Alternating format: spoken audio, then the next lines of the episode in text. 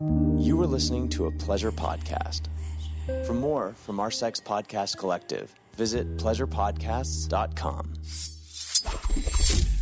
Today's episode of Holly Randall Unfiltered is brought to you by Twistys. Twistys is my longest running client. I've been shooting for them for over a decade, and they are also the best site for lesbian erotica on the web. You know, on this show, we talk a lot about ethical porn and consent and boundaries. Let me tell you that when I shoot for Twistys, we cover all of those topics, and you can rest assured that you are definitely accessing the most ethically produced porn out there. I, as the producer and the director, make sure of that. So check out twistys.com where you can access the hottest girl girl scenes out there with big stars like Abella Danger, Demi Sutra, Kira Noir, Cherie DeVille, and Alexis Fawx, plus up and coming newcomers like Jewelz Blu, Lulu Chu, Alexis Tae, Charlotte Sin. Giselle Blanco, and so many more. Go to twistys.com today. You will not regret it. Hi, I'm Holly Randall, and welcome to my podcast, Holly Randall Unfiltered. This is a show about sex, the adult industry, and the people in it. I'm a 21 year veteran of this fascinating little industry. And as the eldest child of the trailblazing erotic photographer Suze Randall, you could say I grew up in it. So forget everything you think you know about porn, because this show is going to change your mind.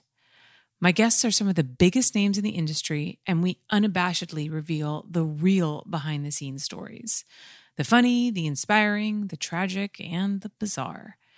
Everyone has an opinion about sex work, but few people actually listen to the sex workers. So sit back and prepare yourself for a podcast which is honest, raw, and unfiltered.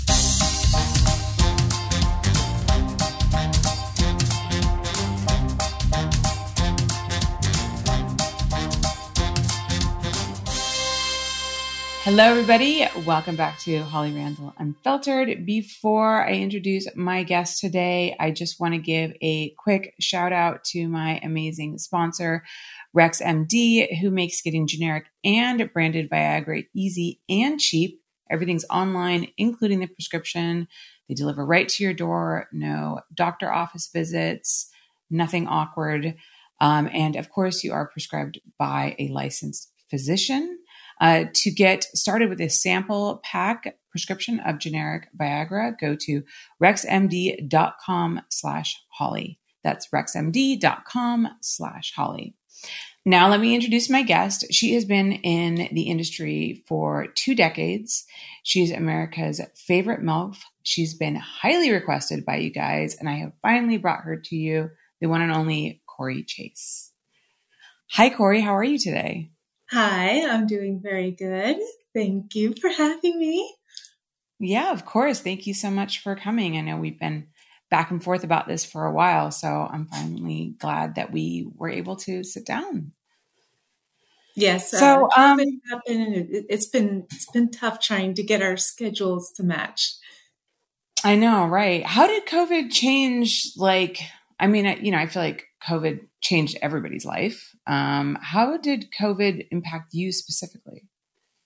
Uh, me, uh, it found, I found out a lot that I, I was able to stay home maybe a little bit more. I didn't really necessarily have to go out and do a lot of crazy things and like travel as much as I thought I was doing. So that definitely helped. Um, and of course, uh, when you're stuck at home, what is the one thing you're going to do but masturbate and have fun and find new fetishes? So, like, it just, it was amazing for me. COVID was a godsend. it's so interesting. I feel like, you know, most people wouldn't say this, but I feel like a lot of people in the adult industry, performers specifically, feel the same way because, yeah, it was this opportunity to realize that you could actually survive pretty much on your own financially through, you know, the personal content platforms like OnlyFans, etc. And um, it definitely changed the adult industry completely. Do you feel, do you prefer the way things are now where you can produce more content at home and shoot less for studios? Um, yes and no. Uh, I, I like that girls are have this um, way of making money on their own and not having rely on production companies. But then it's kind of degraded uh, porn a little bit. Um, it's become a little bit more disposable, and people aren't really expecting a whole lot of like production work when it comes to porn because they're watching it and then they move on to something else, which this was a trend that was happening even before COVID. Uh, but like I've noticed that even the the stuff that I'm maybe putting more time in, I have uh, more stars that they're just not appreciating the work that I'm putting into what I'm producing. Um, that has kind of been a little like, darn. like why why couldn't we also go back to how it used to be too? Yeah, I I relate to that so much. I put a lot of work into like the stuff that I shoot for hollyrandall.com. Um, you know, and it's it's pretty much all solo girl stuff. But, you know, before like that got a lot more traction than it does now. And yeah, it's like people are just like, oh no, I'd rather see, you know, cell phone footage of blowjobs and like all this money that I pour into this like carefully curated, beautifully shot video and stills and I get like almost no feedback from it. And it's so disappointing. It's so disappointing. Yes. So I, I feel um, that pain but you are still shooting for studios sometimes like you were just out here um yes and so what's that like being back on set like what do you love about being on set versus shooting at home um on set i like that i can just be the model. I can focus on doing what i need to do with what they've given me. Um it, it kind of clears me to kind of be a little maybe a little more adventurous where Whereas when I'm producing my own content, um, I'm focused on lighting, I'm focusing on set and is the models okay with everything that's going on and all the other stuff post production, pre production that goes on with producing a film that when I work for somebody else, I can just be whoever I want to be for that scene. And it's, it's very kind of refreshing and kind of a helps kind of like reset me where I can maybe even explore a different character or a different scenario in what I shoot when I go back home. Yeah, no, that absolutely makes sense. There's a lot of responsibilities that come along with producing your own content. As much as like there may be the benefits of having the control and that kind of stuff, it's it's it's a lot of work. So I absolutely relate to that. Um, so I guess let's get your origin story. How did you get started in the adult industry? My origin story is very, very long. um, so there's an unofficial date and an official date and a semi full time date. So we'll just kind of start from the beginning. Uh, I was modeling uh, for some extra income while I was in college because I was going to college. I was in the National Guard. I was just getting my GI Bill. I was working. I was just like being a pet sitter and everything. And I'm like, oh, I'll do some modeling. I did a lot of like conventions because I was living in Orlando at the time, conventions, and I was just doing like local uh, clothing modeling, like just body part torsos and things like that. And I was a booth girl out at Daytona for the races for multiple companies. And then my husband, now boyfriend at the time, liked recording ourselves having sex together. I found out that I got turned on by the act of one being recorded. And then later on, once I guess the internet kind of um, exploded and and the technology caught up. Uh, we could post those little like home sex videos, and I got turned on even more knowing that other people were watching me. So that is kind of my origin story, if you will. But we, we, as in my husband and I, we've always kind of made our own content. And then in like 2005, I think it was, I shot my first scene uh, for a mainstream porn company, Reality Kings. And it took a couple of years for it to go live and be activated, if you will. um, and uh, I was already a paramedic. I was still in the military, um, in the National Guard, and everybody seemed kind of cool with it. Now, I, I tried to keep myself very professional um, in my work, and I never cross over. I never did any of the the production or sex or even answering emails when I was at work. So I tried to separate everything and have these two different lives. But then in 2009, um, that's when both my husband and I, we kind of just parted ways with our real jobs and started doing this full time. And it was definitely an eye opener of how much work took into uh, living off of this stuff and like trying to make a living off of this stuff. It, it was it was a lot of hustle for sure. Yeah, I mean that's the thing. Once you become, you know, you run your own business, you can't rely on like a, const, consistent salary from a nine to five or whatnot. So there's something. I mean, I could never have a nine to five. My husband has kind of like a nine to five, and and like the job security that he has, though at times it sounds nice, I'm always like, I like the I like the hustle and I also like the idea that like I could make significantly more in one month, but then, you know, not that much the next month. I obviously don't like the next month, but I just I don't know. I like that like I feel like there's more opportunity and and options to kind of rise above. Um so yeah, I I totally relate to that. So tell me a little bit about being in the National Guard. Um, what does that actually specifically mean? There, I have a big audience that's outside of America, so they might need a little bit of explanation there. Um, I signed up my senior year of high school, went right out of high school, and went into basic training and AIT, which is known as like their school. So you learn how to do the job that you're being hired for. So I I went in, did my eight weeks basic training, and then I went off to my school. I became a cook in the army. Uh, learned how to cook.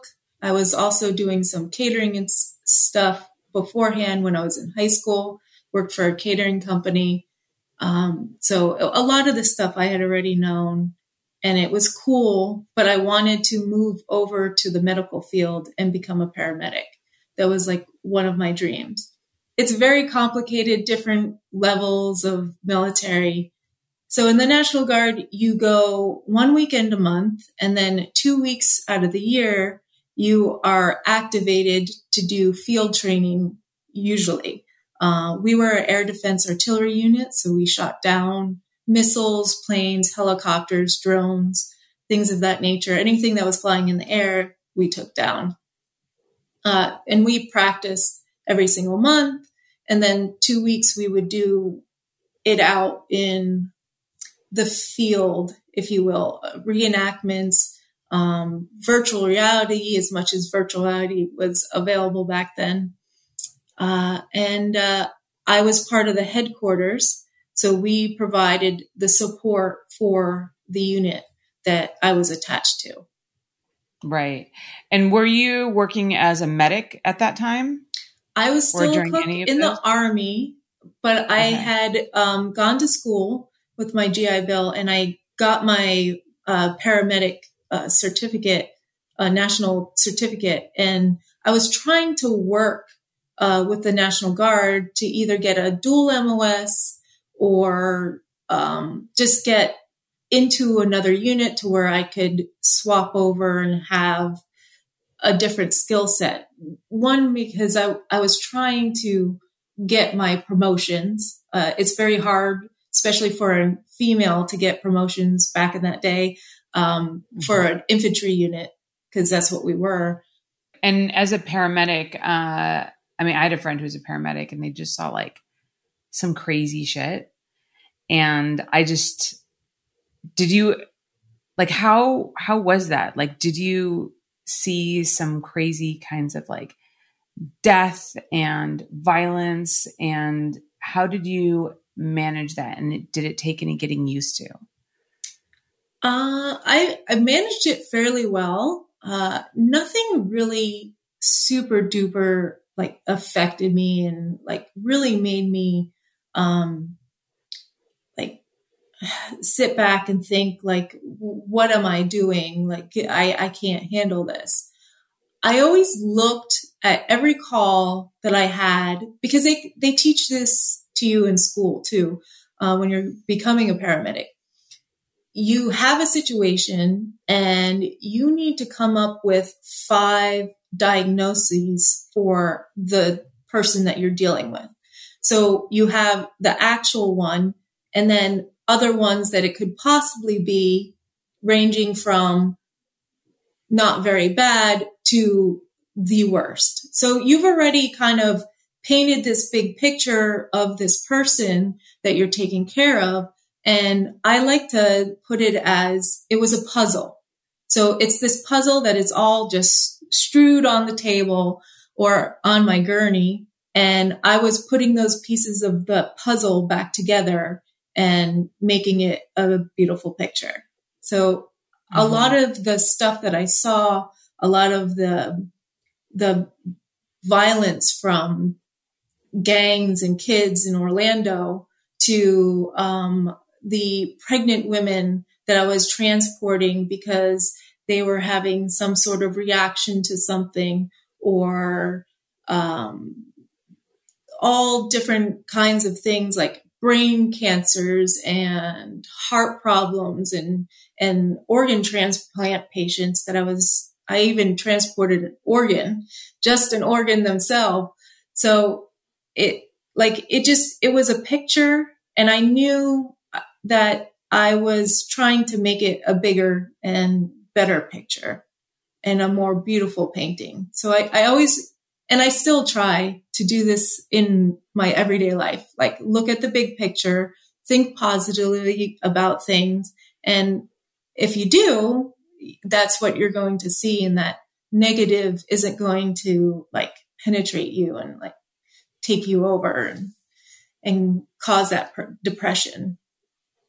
Okay, I see what you mean. So you're kind of you're really looking at it as a job and you're taking it step by step and you're looking mm-hmm. at all of the pieces that you need to put together to do your job rather than I'm just because I'm like I have um like a huge fear of death and all that kind of stuff. So like I I just feel my sister's a nurse and you know she's seen people die many times like right in front of her and I've like never experienced that and I just can't imagine ever being able to experience that. So I'm always so curious about people who see that on a daily basis and and how they manage that because I feel like I would internalize that so much and I would take that home and you know, sometimes I lay in bed at night and think about like, how am I going to die and what's going to happen and like what happens after you die and what am I going to do with this person dies? It's like, it's a terrible thing.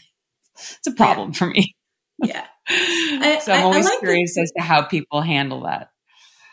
I, I always thought like the, the death part of it, it's, it's a little unsettling, especially when it is very sudden. Um, I dealt with a lot of hospice patients. So a lot of their deaths, like it was, something that was of a finish, that they're actually finally finding peace. Um, the kids, the young children, I always like to think that maybe possibly something bad was going to happen to them soon and that this kind of kept them from experience some, experiencing something that was horrible. And there are so many horrible things going on in this world that you become um, kind of introduced to in in that line of business that you can kind of set yourself aside and see that okay this child that might have lost their life from a motor vehicle accident might have been in some sort of situation later on in life and it kind of help them keep them from doing that. They keep their innocence, if if you will. That's an interesting take. So it's kind of like this idea of I don't know if I if you want to call that they're going fate. to a better place. They're always Yeah. going to a better place. Do you believe in like the afterlife? Like, what do you think happens when you die? And this is a random turn for a porn po- podcast to take, but like, since we're on the subject, like, Mhm. I I believe that there is something. I don't know what it is.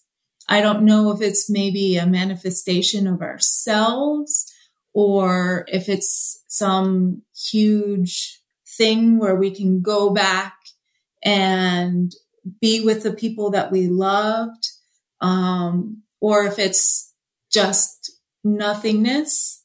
But in a way, if it is just nothingness, then wouldn't it want to make your living your life here as good as you want it? So I, I always try to teeter on that line of, of I'm going somewhere cool, but you know what? I'm going to live my life here just as well as I could possibly live it there, just in case if nothing happens later on.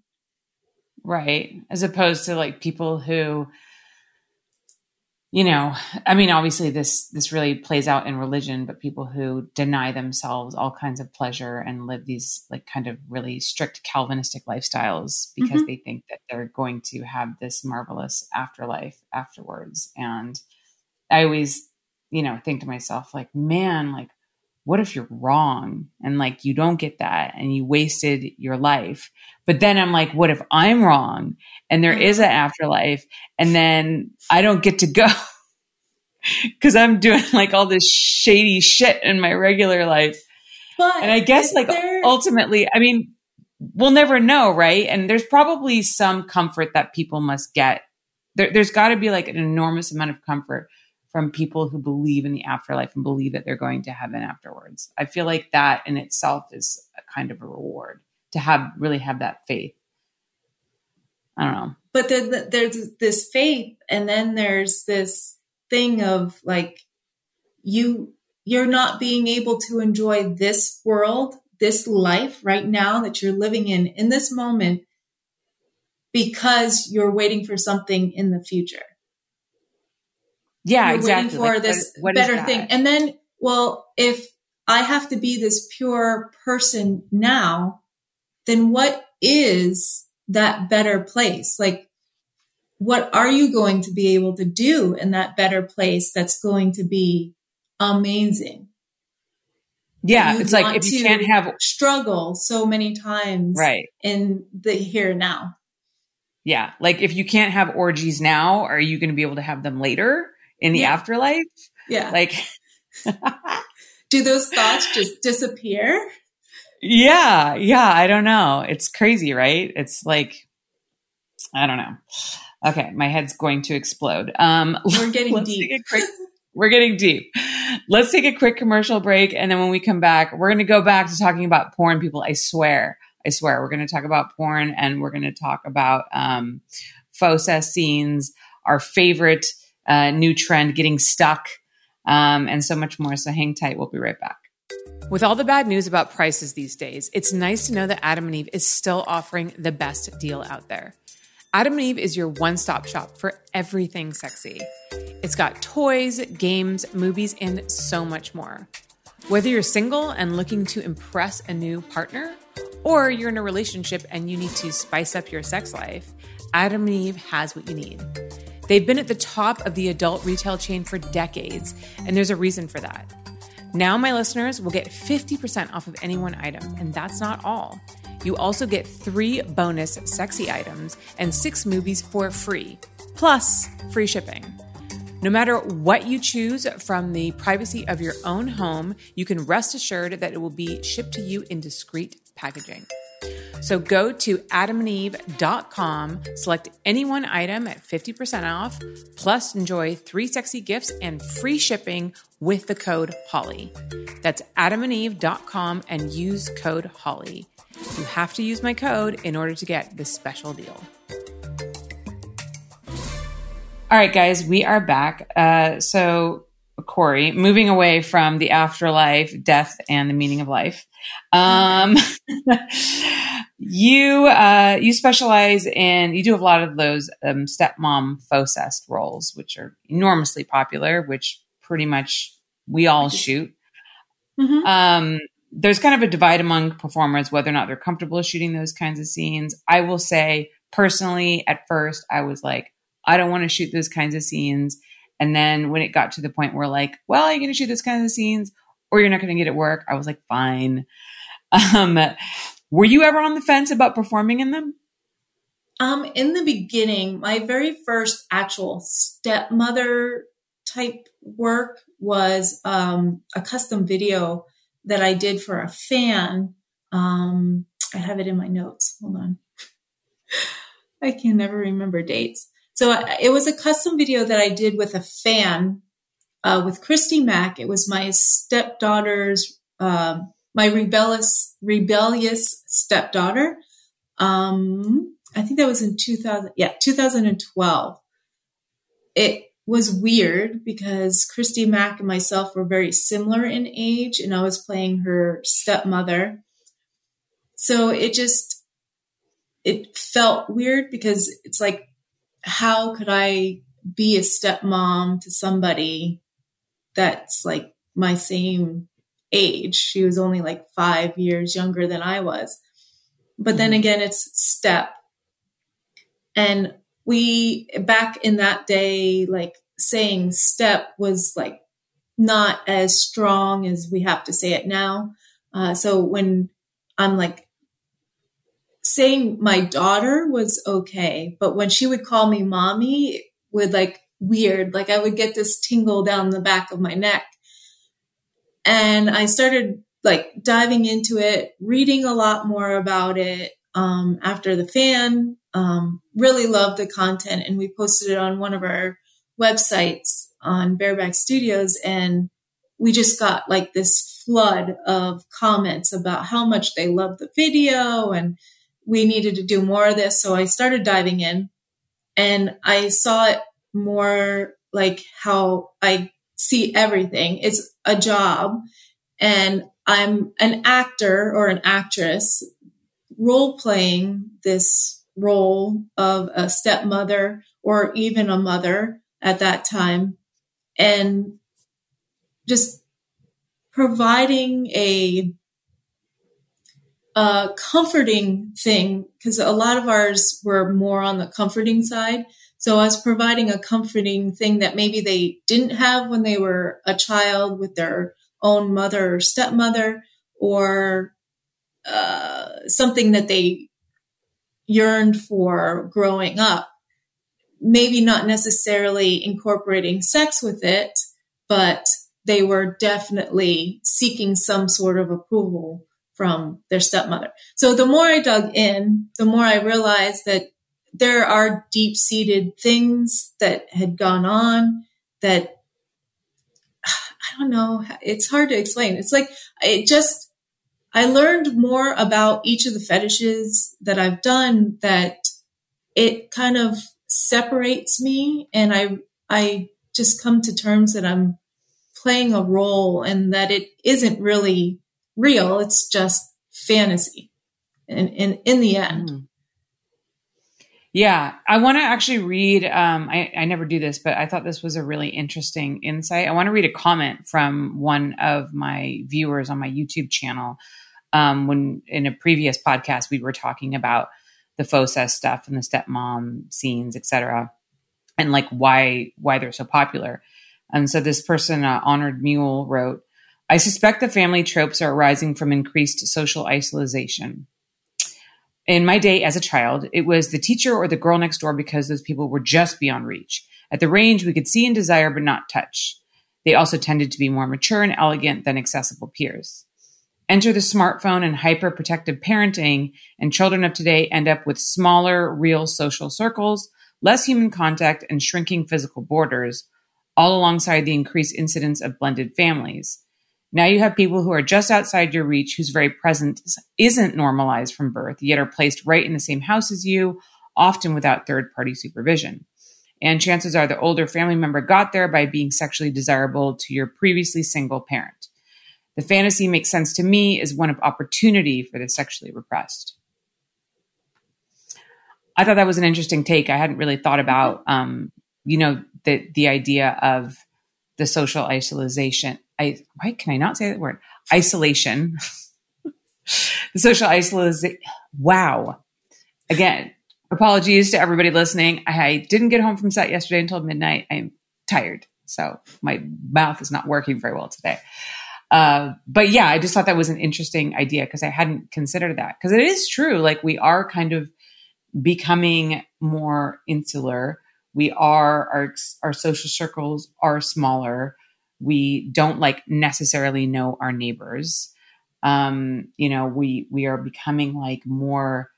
You know, it's kind of that that the irony of we're more connected now than ever with smartphones and the internet, yet like we're more isolated as well, which I feel is why content platforms like OnlyFans, etc., where fans can access their favorite porn star and interact with her on a one-on-one basis, the explosion of that, I feel like really shows.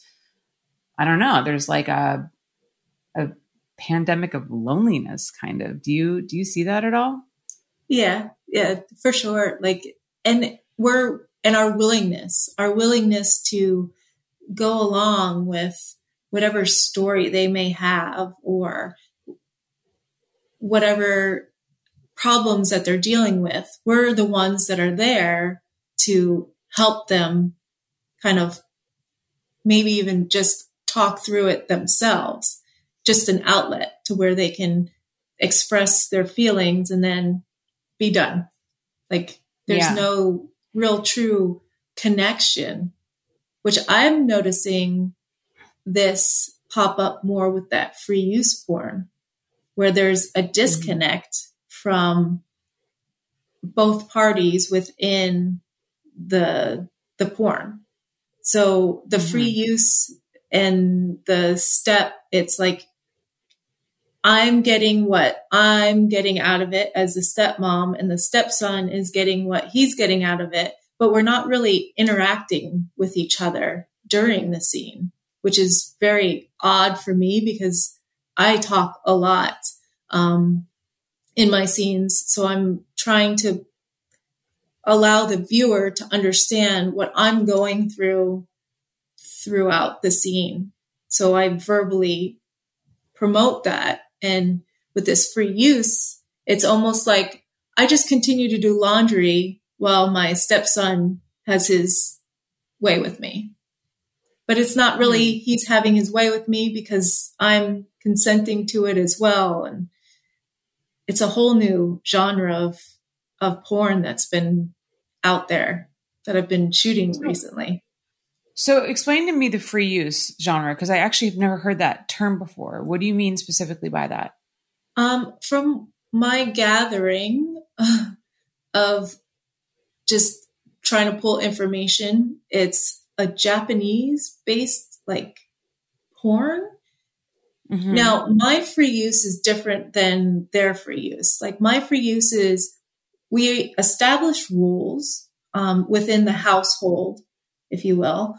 Um, and you kind of, you ask and you can get, which I guess, if anything, I mean, in this world, if you ask, you're going to get an answer of whatever you want. But in this fantasy world, you're getting exactly what you want. But we're allowed mm-hmm. to connect with each other and um, respond to the actions that each of us are doing. Uh, so I can react to the sex that I'm having. I can orgasm. Whereas some of this free use porn from Japan, the rules are established that you're pretty much allowed to do whatever you want to do. But like I was saying, like the laundry situation. I'm wearing a shirt or a skirt with no panties on. My stepson comes up to me and he has a heart on. Um, I just kind of lift up my skirt, show him that I don't have any panties. That means I'm ready for sex. It's kind of this mm-hmm. un, um, like you don't, the, the, the consent guidelines or the consent is really shaded but mm. like there's no verbal consent. It's all just hmm. done on action. So I don't know if it has hmm. to do with how isolated we've become and uh, a fan is just jerking off or using a toy in his home. And then we're doing our thing over here. And that isolation has caused um, the lack of responses to different things because I don't really know what the person is doing on the other side of the camera and vice versa. They don't really know what I'm thinking and what I'm doing.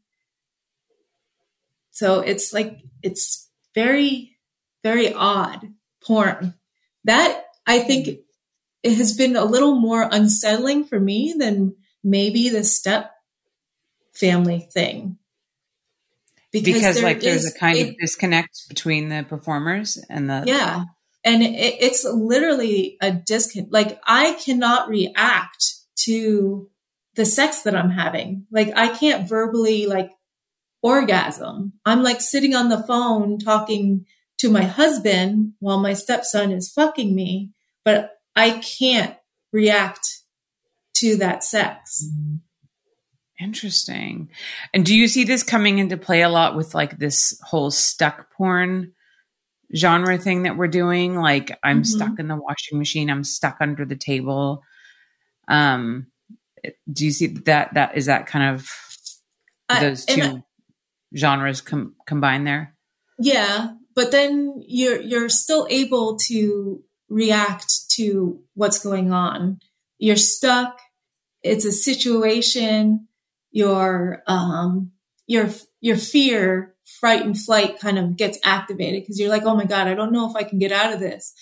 And then somebody's helping you and they get excited and you're excited and it kind of helps intensify maybe um, the excitement that the two of you are feeling. So i understand that. Um, but it, it's just I don't know. It, so it's actually the opposite then, because there is a lot more interaction because they're trying to help you get out of your yeah, situation, yeah. and then they can't, and then they're like, yeah. "Oh well, while we're here, what's the what's the weirdest stuck scene you've ever filmed?" The weirdest stuck scene we did. I got stuck in almost everything. I've been stuck in almost everything, and we were running out of places for me to get stuck. So we came up um, with this little bit. And we kind of done some of this in the early years where we had these nanobots that got um, consumed by somebody and they would do a mind control thing in our videos. And then you couldn't do any mind control or hypnosis. So I'm like, why can't we do stuck where I literally get stuck to something with glue? So we made MILF mm-hmm. glue and it was just, it's just lube, but I would put the MILF glue on my hands and my stepson or even my husband would say, Hey, I'm coming up with this new, um, this new stuff and it'll make you horny, but there's a side effect and we would use it and then like my hands would just get stuck to the wall or stuck to a desk or stuck to my own body where I was like my hands were on my knees and I couldn't move them. And then the orgasm is what makes it unstuck. wow, that's interesting. That's definitely getting creative. Um, you also have a production studio for custom videos. What is the let's say, most interesting custom video request you've ever received? The most interesting, like I get weird ones. It's all the the super weird, like the illegal stuff that you just can't do. obviously. Mm-hmm. Um, like the vore things like being eaten by an inanimate object, like a couch or the, the bed, the mattress. I would get slide myself underneath the mattress in the box spring or the closet would suck me in. Um, those were really weird. And it, and it's almost like that damsel in distress and mm-hmm. the struggle of fighting is um, to break yourself free from being stuck um, mm-hmm. is the the orgasm. You're not having sex. You're not masturbating. You're just being consumed, and I guess mm-hmm. used as satisfaction for somebody, something, somebody else. Interesting. They, they so, all have okay, so ties together. Yeah. Yeah. There's a lot of, um, I mean, I feel like there's a lot of like sexual repression going on here, you know, like this, this whole, I mean, obviously it's consensual, but there's, there's some like kind of strange consensual, non-consensual stuff going on here.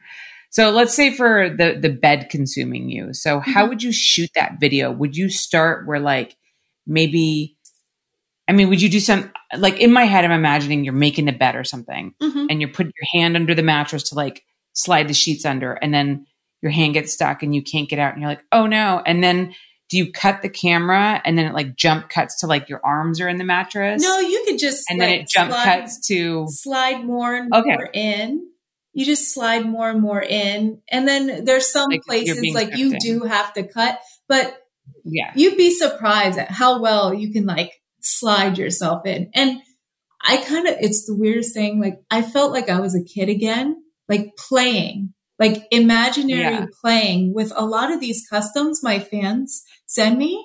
Like that's what I'm like so super excited about because I could just use my imagination and come up with all these little scenarios. And it's like being a kid again.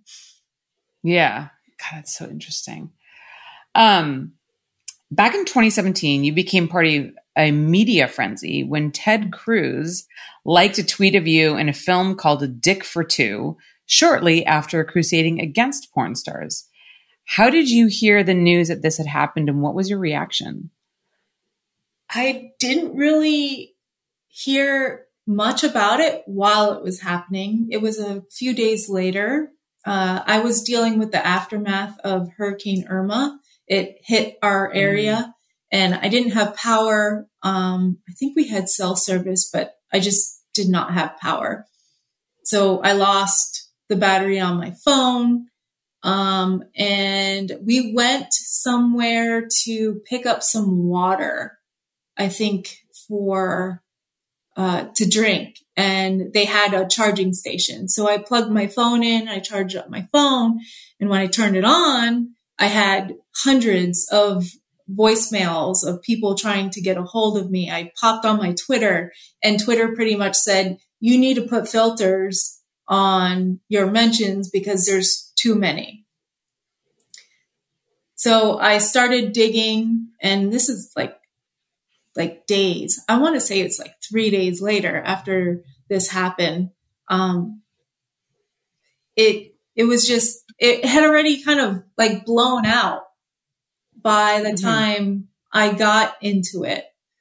So it, it was kind of disappointing that I didn't, and I didn't have any PR people at the time to help with any of that promotion work.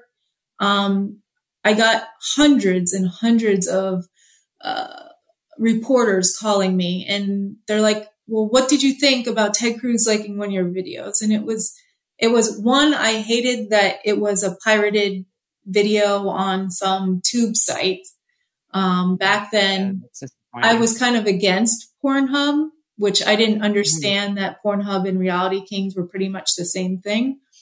Uh, there was, uh, the, the part like where he was against porn stars. He's against porn, uh, toys. He's against masturbation that you shouldn't masturbate or diddle your private parts for pleasure other than pro- procreating and and going to the doctor and getting it examined. But uh, I don't know. It like, and then he has to blame it on one of his staffers. I just, it, it was all just a weird, very weird experience. For sure. Yeah. Yeah. And, you know, just another example of those who crusade like the hardest against porn are generally like some of its biggest consumers. It's just so frustrating because we have so much you know negative PR around our industry and so many people like fighting to ban porn and and and all that. But like everybody watches it, like everybody does, and yeah, it's just like it's human oh nature. God. yeah, it's just oh god, so frustrating. Um, you've been with your husband for over 20 years. Mm-hmm. Um, you've said in interviews that you don't have much sex off camera. Uh, why is that? Uh, because there's not a whole lot of time left.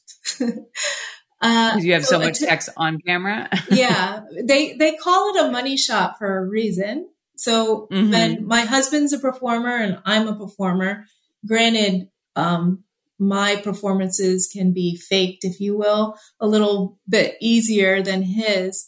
Uh, and I do enjoy facials in my videos. So the bigger the cum shot, the more I can swallow. Um, I enjoy it. And it is the money shot. It's what we're kind of known for. Um, Luke, my husband, he was a big Peter North fan. So he liked those ropes that he would throw on a girl's face or on her chest. And for porn, that's what I kind of grew up watching, grew up watching. Mm-hmm. Um, was like Peter North and like facials and like, I guess bukkake scenes, which mm-hmm. I'm just now realizing. um, maybe why I have the uh, cum fetish that I do. So we shoot two to three times a week um, for our own productions, depending on models um, that we might have. And then we're shooting content for my OnlyFans. And then we're also shooting uh, custom work. So once you start adding all those hours up on top of working out and cleaning house and cooking food and grocery shopping, that you really don't have any more time in the day to yeah. do anything else. And you're exhausted at the end of the day that you really just want to lay in your pool, enjoy yourself, and go to bed. Yeah. Yeah. I relate definitely. I mean, I don't shoot scenes with my husband or shoot sex scenes at all, but I have a child and I have a full time job. So I get the whole like very tired at the end of the day. Mm-hmm. Um, so does your husband also work with other performers as well, or does he only work with you? He works with other performers for our own content uh, for our own uh, website. He doesn't work for other production companies. He's pretty much just stuck to us because working 2 to mm-hmm. three days out of the week um, is, I mean, really all he's willing to do. Uh, yeah, for our own stuff. You got to space out those those cum shots. Yeah, exactly. Especially if you want to throw Peter North ropes. Mm-hmm. So, is there ever, because, you know, there's always one of the questions that I see so often from my audience is how do people in porn have relationships with each other? How can you be married and still have sex with other people? You know, um, how can you be in a committed relationship? What does a committed relationship mean? How do you, how would you answer those questions? Uh, so we were dating, um, for a couple of years and we kind of dabbled in some swinger lifestyle. I found out that I liked being recorded um, during sex, that it was a turn on. Uh, so, like, all those things kind of led to where we are now. But then that kind of backstory, like behind the scenes, is a lot of communication. There's always got to be an open communication between you and your partner and understanding what kind of relationship you're having with your sex partner, if there is any kind of relationship at all, or if it was just a notch on the belt type of thing. Um, mm-hmm. So, like communication, it has always been the biggest key because we've we've dabbled into having side boyfriends and side girlfriends and they always come and go and they get tired or they're out like doing things on their own and they just we kind of just separate from each other. The the side pieces if you will. Um, but then our marriage and our relationship with me and my husband is that constant that is always there. We know we always have um, each other to fall back on. Yeah, that makes sense.